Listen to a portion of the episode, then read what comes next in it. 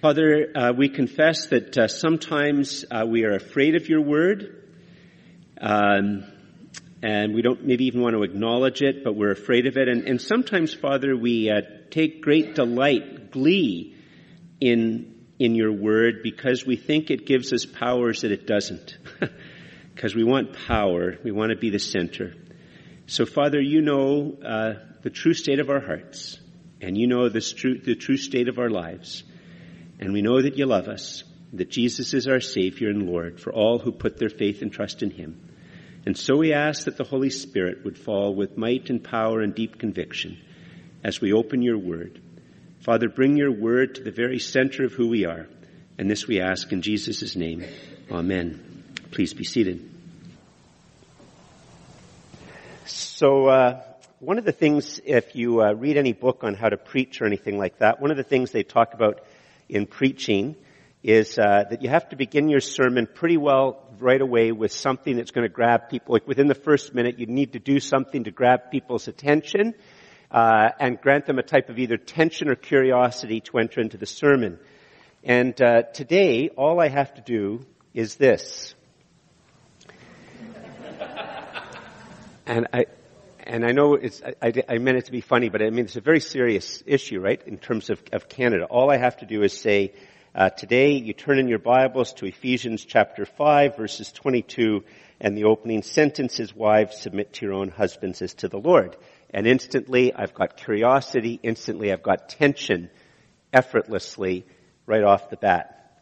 So, um, here's the thing. Uh, I mean, we all laughed, and I meant to get a bit of a laugh, but it's very serious. Um, the fact of the matter is, is that you can just imagine what it would be like if, uh, if on Monday, if those of you who work somewhere, uh, if you got all your coworkers together and said you'd like to share this text with them. Uh, if I was to gather all the people in the coffee shop, and it wouldn't matter if it was a hipster coffee shop, a Tim Hortons, sort of the opposite end of hipster, uh, or Starbucks, to hipsters, the opposite end of hipster as well. Um, second cup, who goes to second cup. Um, and, and if you're just to go and gather people up and read this text, there'd be all sorts of tension in the room. In fact, for many people, there, for many women in particular, but often for men, there'd be actually a type of physical pain and shock that such a text would be read. Like there'd be actual shock and maybe pain and fear that such a text would be read. And if uh, they didn't do just the normal Canadian thing, saying whatever and, and trying to be polite, but if they actually engaged with you, I mean, amongst other things, people would say to me, George, don't you think a text like this is unbelievably dangerous? Like, don't you think this text will lead to abuse? In fact, some people would say, George, if people believe this text, women will die that we'll be lucky if all that happens is that they end up in the emergency room because women will die if you have a text like this and try to get people to believe it. That it's shocking that in an age when women can uh, be fighters, pilots, and and run nations and run billion, multi-billion dollar corporations, uh, that in an age like that, this, that a text like this would even be read without being read and, and then being mocked or saying that it should be discarded. And that's basically how most Canadians and most North Americans would view the text. In fact, probably, especially if I was to do it in a coffee shop where I was familiar, one of the questions would ask me is this. They'd probably say is, George, do you believe this? And it would be like that. Do you believe this? Like, surely you don't believe this. And if I said I did, there'd be, whoa, whoa. Right? That's the world we live in. That's the world we live in.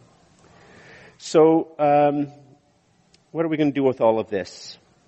Well, what I'm going to do is I'm going to begin by telling you what many, many Christians in North America do about a text like this. And they're well-meaning, and I might also, I might in fact be describing some of you here in this room. Well-meaning people well-meaning Christians, very conscious of how this text is viewed in the world. And so how do they do? What they do is they do this. They go, uh, in fact, many uh, people who, many Canadian Christians would even right off the bat say, whoa, whoa, whoa, whoa, whoa, time out, George, you didn't begin the text in the right spot. Like, what on earth are you doing? Like, you should have begun not with verse 22 where it says, wives, submit to your husbands. You should have done, begun with verse 21, submitting to one another out of reverence for Christ. And what would happen in many Christian churches, uh, many pulpits, including many evangelical and charismatic churches, they would do something like this. They would say, well, George, Verse 21 is before verse 20, uh, verse 22, and verse 21 gives the general principle about how Christians are to relate to each other. And the general way that Christians are to relate to each other is that they're to learn how to submit to one another. And, uh, and so therefore that's what governs this text. That's the big idea rather than just picking on, on men, husbands and wives. And then they would say something like this. They'd say, because you see what's going on is there's some type of local problem that's going on in Ephesus. And then they'll be- begin to tell you the, the, the, the local problem that was going on in the, in the, in Ephesus. And then they'd say, so given that there's this local problem going on in Ephesus, and Paul's giving advice for a very particular problem, therefore what we need to do now here in Ottawa in 2019 is we need to believe, we need to understand that this is the text that everybody has to follow, and the other text, 22 to 33, is just talking about a local thing which no longer applies. Now, he, here's the thing, it's very, very well meaning. But the problem is, there is no local situation in Ephesus like what they're talking about. Like it doesn't exist. I, I don't want to offend some of you, and some of you might come up and give me some books, and in the books show me how archaeologists say this, but fundamentally there is no particular situation like this that gets you around the problem of the text. The, the second, the second thing is that um, uh, the second thing is that at, at, the level of the original language, uh, and, and it's shown in most most modern Bible translations, the reason that whole new section begins at verse 22 is because verses 15 to 21 is one sentence in Greek. It's not as if it's a series in, in English Bibles because English doesn't usually work in that way that you can have such long sentences. Um, so what happens is there's a whole lot of sentences and it, they'll make this look like the beginning of a new sentence and then they'll want to put this as, but at, the original language, uh, 15 to 21 is one long sentence. And in fact, actually, I can tell you another thing. Sorry, timeout. Geek moment for grammar nerds. Okay. Uh, in that long sentence, the, the, submitting to one another in Christ, it's a third of three participles, and there's a governing noun, and it's verse 18. So there's the governing noun, and then three instances of what the gov- I mean, the governing verb, and, and blah, blah. In other words, 21 is really connected to that sentence, and it, not a brand new sentence that should begin a new paragraph. End of grammar geek uh, moment. Um, the, the other problem with the well-meaning way to try to get around the text, because you see really what happens is they use verse 21 to deconstruct or make verses 20, another way to put it is they use 21 to get, to deconstruct verses 22 to 33, or a better way to put it is they use verse 21 to make verses 22 to 33 disappear.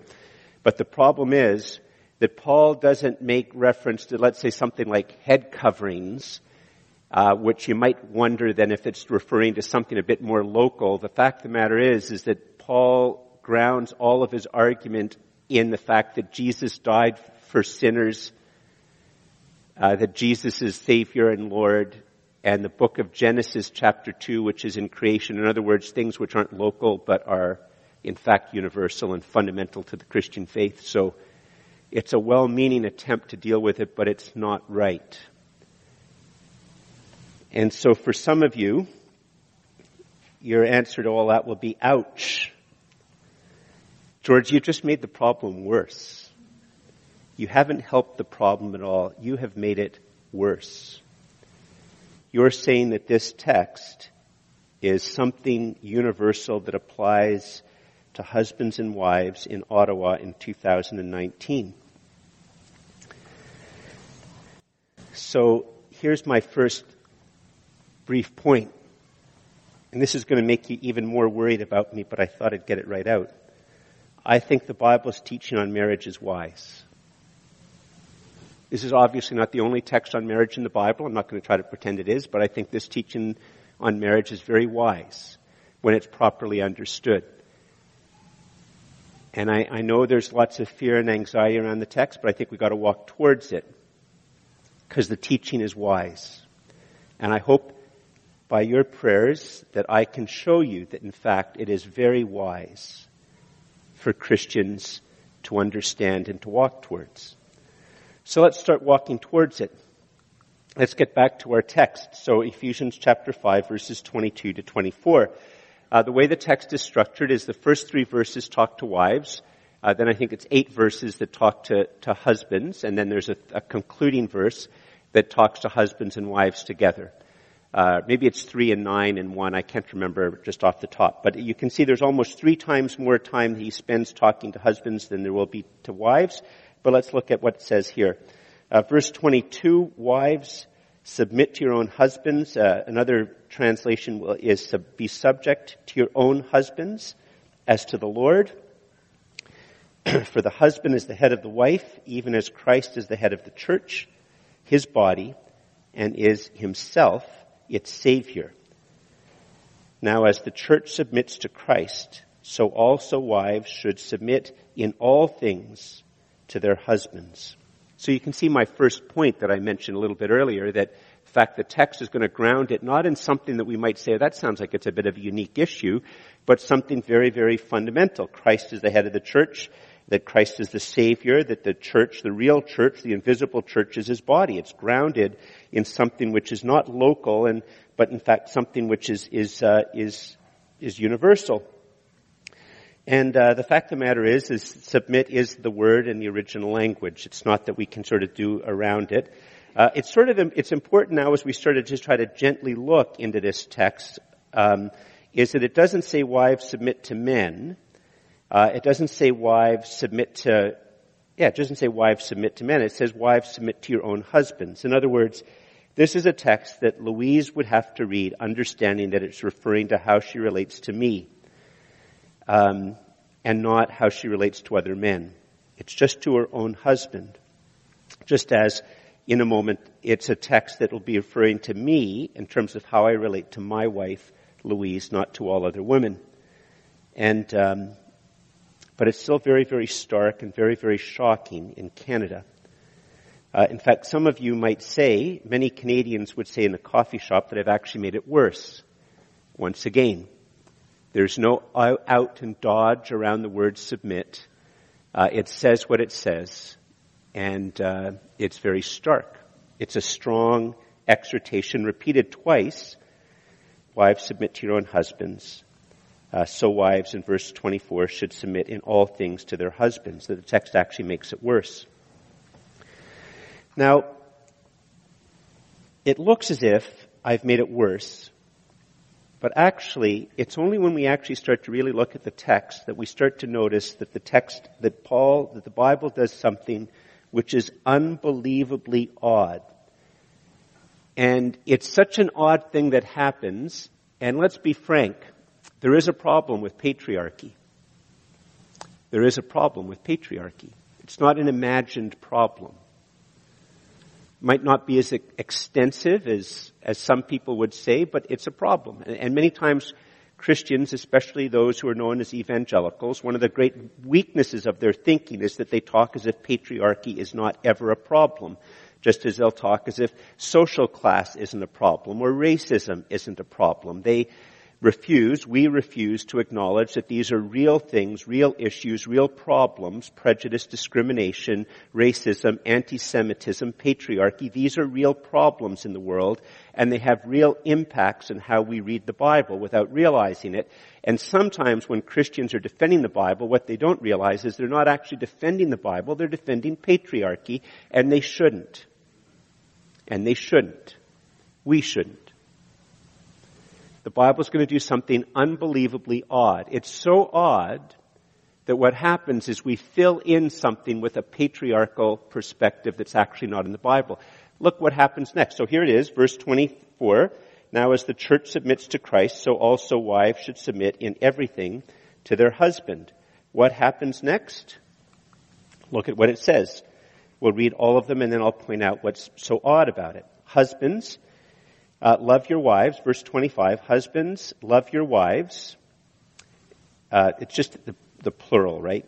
it's not saying that husbands have more than one wife, right? So George, love your wife as Christ loved the church and gave himself up for her, that he might sanctify her, having cleansed her by the washing of water and the word, so that he might present the church to himself in splendor without spot or wrinkle or any such thing, that she might be holy and without blemish. And notice this big thing, husbands love your wives as Christ loved the church and gave himself up for her. It's a, it's a way of very powerfully saying that Jesus loves you and me to the point of dying on the cross.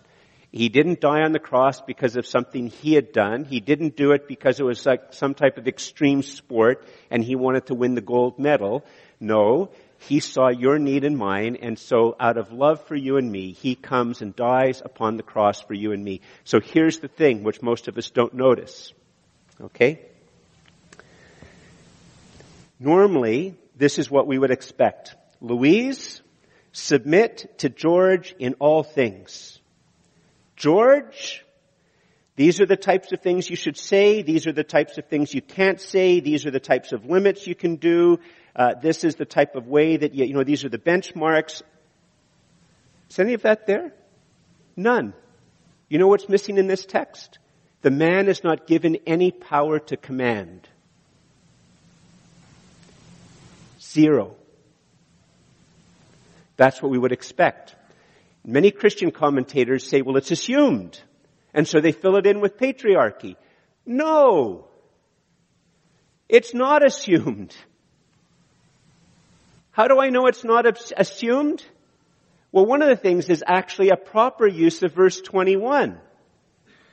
Because in verse 21, right? It's talking about you're filled with the Holy Spirit and, and filled in the Holy Spirit. And if you're filled in the Holy Spirit, there's a certain way of talking with psalms and hymns and spiritual songs, rejoicing and making melody in your heart in all times. Uh, you know, there's I can't remember what the second one is, which is terrible. I should remember it, but I'm on a roll. And then there's a third one, submitting to one another. And does the text there say to other people, okay, George has to submit to everybody, so everybody else, this is how you can boss George around. It's not there. It's the same word. Why would you assume it's there in verse 25 when you assume it's not there in verse 21? You can't. Well then people say, well George, that makes no sense. Exactly. From the world's point of view, which rates everything with power, it makes no sense. But what does Jesus do? What is the Bible doing? The Bible's not saying this is how power works, so this is how you have to work. No. What does the Bible point us to? The gospel. How are we to understand marriage? Understanding the gospel. How is a husband to understand how to relate to his wife? Think about the gospel. How is the wife to understand how to think about her husband? Think about the gospel. Not think about power. Think about the gospel. And so here's the shocking thing. What you would expect, normally if this was written, what? Louise submit in all things. George, now we're expecting, you're going to say something about command. Instead, what does Jesus say to me? What does the Bible say? George, love your wife to the point of being willing to die for her.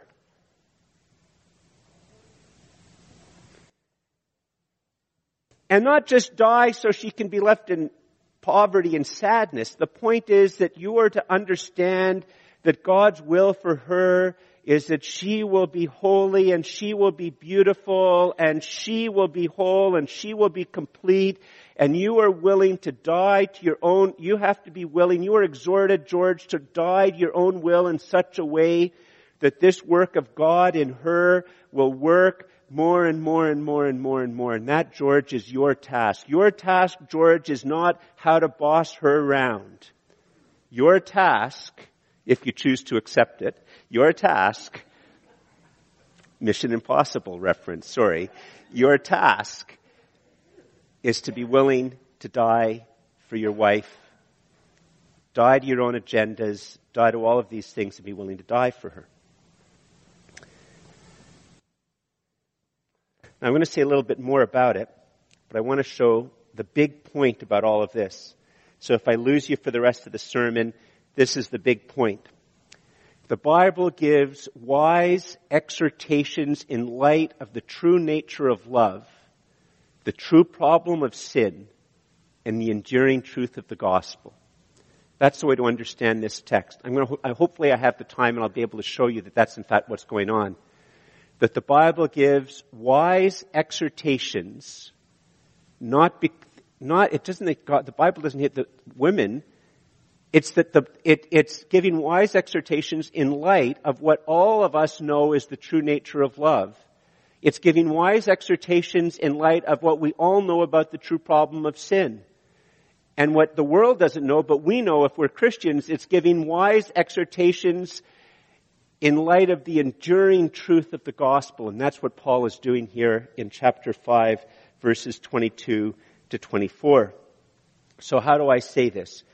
What is the nature of love?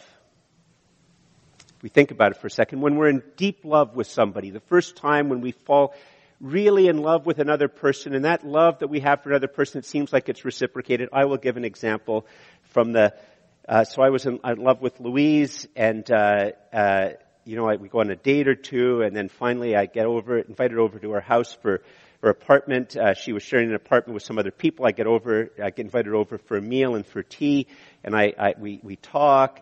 And at, at the time, she lived in an apartment right near James Street in Bronson. I lived out at Bank and Hunt Club. Those of you in Ottawa, that's a long way away. And we stopped talking at 2.30 in the morning. It was January. It was minus 25. Buses had stopped. Uber hadn't been invented. Taxis were for rich people. I had to walk home. 2.30 in the morning. Bank and, uh, Bronson and James to Bank and Hunt Club.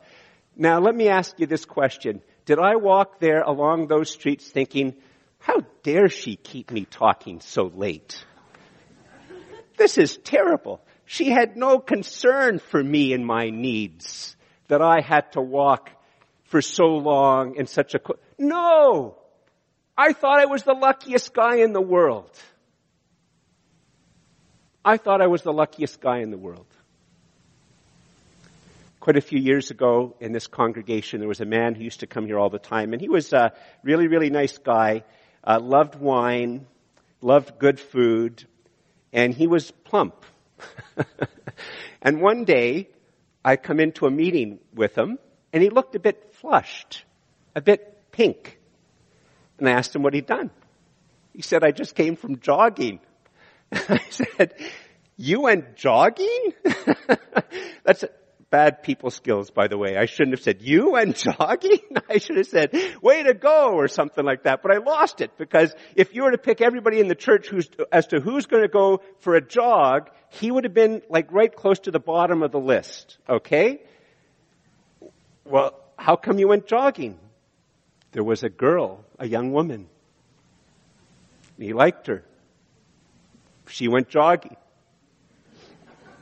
He said, you want to go jogging? and he did. that ended up not working out, that relationship. But the point is this.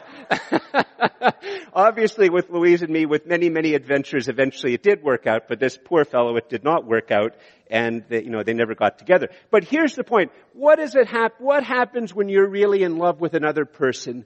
and you know that they're in love with you, what happens? You're willing to sacrifice. The first thing about it, when you're, when you're in love, you feel the most yourself that you've ever felt in your life, right? When you're in love, you feel like yourself. You feel powerful. You have a great identity. You feel confident. And you also, what will you do? You, you, you put yourself second so that you can do their other person's interest. You're willing to sacrifice for them. Isn't that the true nature of love. What else happens? We're going to see this in a moment. Like, you talk to somebody, you know, talk to a, a, person and, and they've had a great marriage and their husband dies or they has a great marriage and it's come, where one person really loves the other person that's come to an end through divorce or some other thing like that.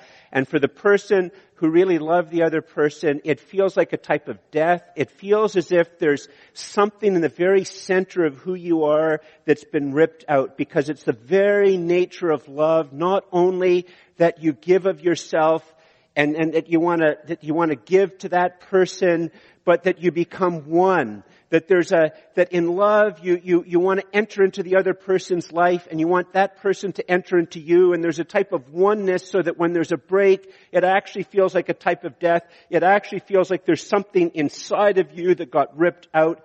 That's the nature of love. Look at what happens in the rest of the text. Look at verses uh, 28 to 30. Look at how the text talks, right? Verse 28. In the same way, husbands should love their wives as their own bodies. He who loves his wife loves himself. This is a, t- talking, this is something to like, in terms of overwhelming the other person. It's describing this deep type of oneness. It's reminding the husband of the deep type of oneness that happens in love. Verse 29, for no one ever hated his own flesh, but nourishes and cherishes it, just as Christ does the church uh, because we are members of his body. And then Paul goes and he quotes from the book of Genesis, Genesis chapter 2 verse 24. He says, therefore a man shall leave his father and mother and hold fast to his wife. And the two shall become one flesh. This mystery is profound, and I am saying that it refers to Christ and the church. He's using the Christ and the church in this, the mystery of love and the mystery of marital love in particular, that there, it's as if there's this one flesh. So if you go back to my point, the Bible gives true exhortations in light of the true nature of love. The submitting, the sacrificing, the becoming one. The entire teaching is shaped on the true nature of love, isn't it?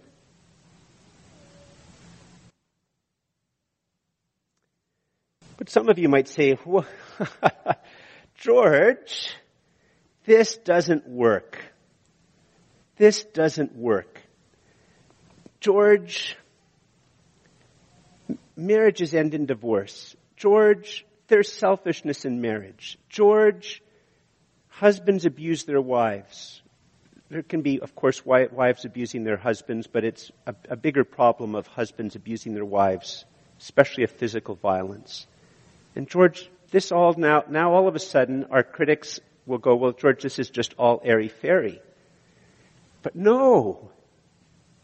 The Bible gives these wise exhortations in light of the true nature of love and the true problem of sin. You see, the problem is that the Bible is both more wildly optimistic than the world, but also more wildly realistic, all within the context of the truth of the gospel. You see, the problem I have often when, that many of us have when we talk to Christians, and because we live in Canada, we have it as well. On one hand, on one hand, what will the average Canadian say about, if you explain the gospel or something like that to them and about Jesus dying for sinners, and the average Canadian will say, but they, people are fundamentally good. Don't they say that? People are fundamentally good. I'm a good person. But then the very, very next breath, they say, you can't have advice about this, about marriage. Why? Because people aren't fundamentally good and they beat each other up. Well, one moment, which one is it? I mean, it's a type of a, a, discontinuity in how a lot of us think. People are fundamentally good, but you can't give this type of advice to people because they'll abuse it. Why? Well, because they're not fundamentally good. But the Bible's realistic. The Bible doesn't say people are fundamentally good it says there's an integrity to people, there's a longing for the good. It says that there's common grace and they do good things, but it says that we are in fact bent by sin. And you see, this then is why the Bible is so wise. Right? If you think about it for a second, this is why the Bible is so wise. This is why, if you go back and you look later on, remember I said it sets before the wife this task of submitting to her husband as to the Lord. And it doesn't give the husband any power to command. Instead, it says to the husband, husband, love your wife as Jesus loved his church. In other words, love for the sake of her, put her so high and her, the need for her to be with have integrity and all of that to the point of being willing to die to yourself and in fact even die into your own life. Be willing to die. And the wife is not given any power to command the husband. Both of them are voluntary. Why are they voluntary? Because there's the true problem of sin. You see, there's a task which is enjoined, but it's not total submission nor total dying. Wives who are here, if your husband's a jerk, I don't know if I was allowed to say that in church. I just did. That's going to really profoundly shape what on earth submission is going to look like. If your husband's abusive, that's probably going to make it that the submitting is going to be almost almost impossible to see because he's abusive. Because the nature of the person you're married to is in fact going to have a profound way of shaping the godly following of these exhortations. And, and in, in fact, it says more than this. It's, it's all, it's, it's, it's, um, it's, it's why not only is, is, is the command voluntary, so it's up to the person who does it, but it's also because they, because uh, the Bible understands that sin is fu- fundamentally a problem of selfishness, and it's fundamentally a problem of putting yourself at the center of the universe and, and viewing everything from your own perspective. Quick example of this as to how sin makes us the center of the universe and um, and see everything from our own perspective. If at the end of the service I was to announce that God answered our prayer in a remarkable way and has given us a building, the very first thing most of us would think is, how does this affect me? If I said the building is two kilometers away, for many of us, the very first thing will be, how does this affect me? Not, praise God! how does this affect me? Problem of selfishness. And so that's why the text, I have to watch my time, the text is so wise. It sets before us an exhortation that's voluntary that means that the husband and the wife do it with eyes wide open in light of the reality of the other person. There's still an exhortation to deal with their own sin, their own selfishness, their own self-centeredness. And it's also very wise because everything is cast within the reality of the fact that Jesus died on the cross for sinners. And that brings to the third thing. It's not just in light of the true nature of love, the true problem of sin, but the enduring truth of the gospel. You see, one of the things which is so wonderful about the text is if you think about it, the husband and the wife together show the beauty of the gospel. It's not just that the husband shows the beauty of the gospel and the wife doesn't, or the wife shows the beauty of the gospel and the husband doesn't. It shows that in a good marriage, a godly marriage, it takes a husband and wife together so the beauty and the power of the gospel is seen. How does that work? Well, think about what the gospel teaches. What does the gospel teach? The gospel teaches this. That God, the Father, God the Son, God the Holy Spirit, three persons, one God from all eternity, they see human beings made in the image of God and they see that we have made ourselves self, we have made ourselves the center, we have made ourselves selfish, we now turn from each other. We turn from God. We're, we turn from the created order. There's this problem of being bent away from the good that's at the center of every single human being and human beings cannot save themselves. And so God the Father says to God the Son, in, in a sense, the only way to save them is to have you enter into that world and become as one of them and die in their place. And so God the Son, in submission to his Father, sets aside his divine glory, his divine prerogatives, his appearance of God, as God, his majesty. He sets all of these things aside, the honor and the glory and the worth that he, he is owed as God, the Son of God. He sets them all aside and being, um, still remaining fully God, he humbles himself and submits to the demands of love, submits to the Father, submits to the need of fallen human beings like you and me, and enters the human story as a zygote in the womb of Mary. Submission. No gospel without submission. And how does the gospel continue? The gospel isn't all about just the submission of the Son to the demands of love and to the Father, because there's no gospel without the Son of God's dying upon the cross. And so Jesus lives a sinless life, miracles, teaching sinless life, and dies upon the cross so that you and I can be made right with God when we put our faith and trust in Him. And we see in Ephesians 5 not just that the Bible is giving advice around the true nature of love, that when we think about it, we understand that that's the true nature of love. And it's giving exhortations in light of the true problem of sin, which we all realize there is a true problem of sin.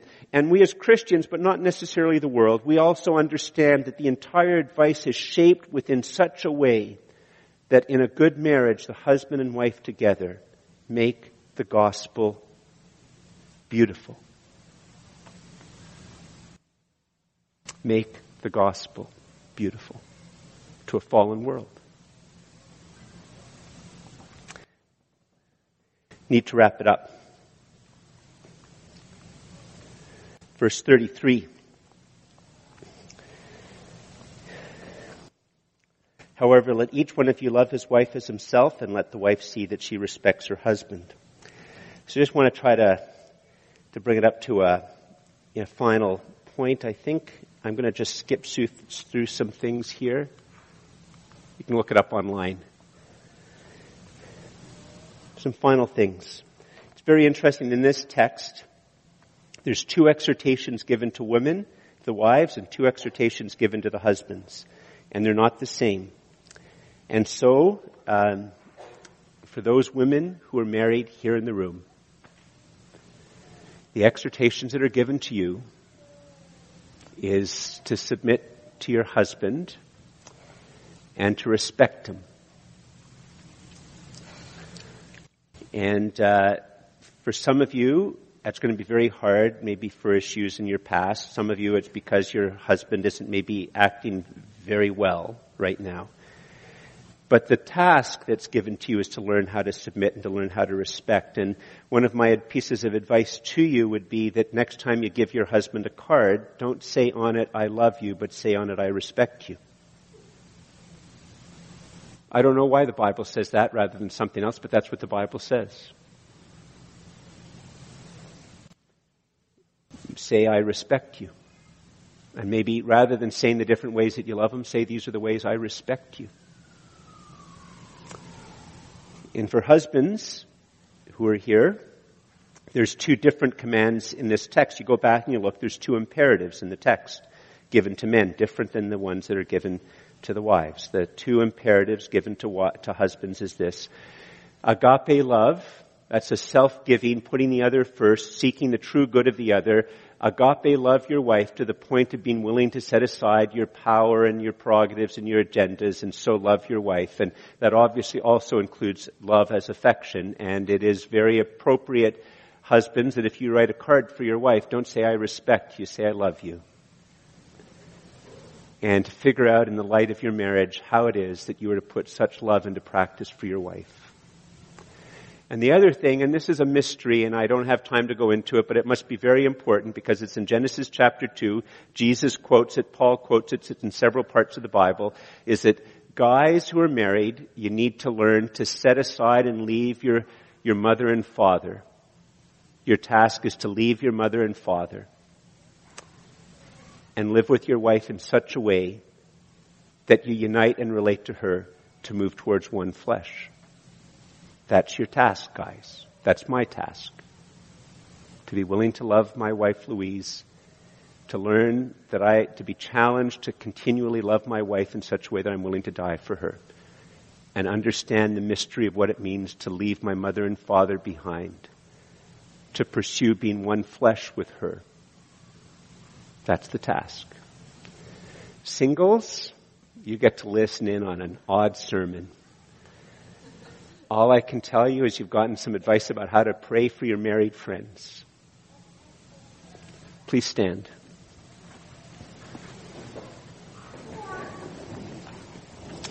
One of the things which I didn't mention in this sermon, uh, I'm going to mention it right now, which is still technically part of the sermon, is uh, if you go back and you read uh, verses chapter uh, chapter five, verse 15 to 21, that long sentence, and the sort of the governing verse is walk in love.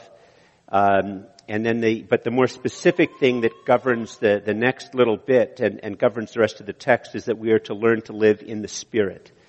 And, and the fact of the matter is, is both husbands and wives and, and for singles who have the task of living as a single life to the glory of God, is the, the wonderful thing about marriage for us as Christians isn't that there's somehow on one level something different for Christian marriage than non-Christian marriage. Marriage was instituted by God before the fall. It's woven into the created order. It's part of how all marriages are to work.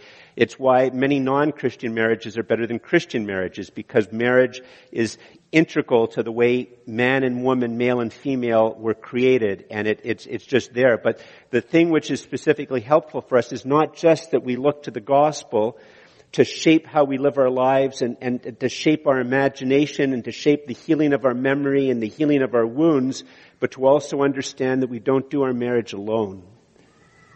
That for you and me who are in Jesus, we dwell in the Holy Spirit and God in particular enjoins us to call upon the help of the Holy Spirit to figure out how to live and embody these exhortations in the real context of our own marriage how to repent, and what to pursue. Let's pray. Uh, Father, if there are any here who have not yet given their lives to Jesus, I ask that you would make the gospel more beautiful and more real to them and move in their hearts, that they would give their lives to Jesus even today. Father, for those of us who are here who are not in marriage, uh, we bless you for them. We ask that the Holy Spirit would move in a mighty and powerful way in the midst of their singleness, that their life as a single person would be lived in such a way that the gospel is made beautiful, that they come closer and closer to Jesus, that they are filled more and more by the Holy Spirit and know the integrity that they have as a single made in your image and redeemed by Jesus and your child by adoption and grace. And Father, for those of us who are husbands and wives, we ask that the Holy Spirit would move with might and power and deep conviction in our marriage. That you would help us, Father, to remember these exhortations and that you would fan into flame within us a longing and yearning to be so gripped by the gospel that we seek to pursue that which you exhort us to, to, to, seek, and that we would be willing to repent of those things that we need to repent of, that our marriages, Father, that our individual lives and our marriages might make the gospel beautiful. Father, that is our prayer. And we ask this in the name of Jesus. And all God's people said, Amen.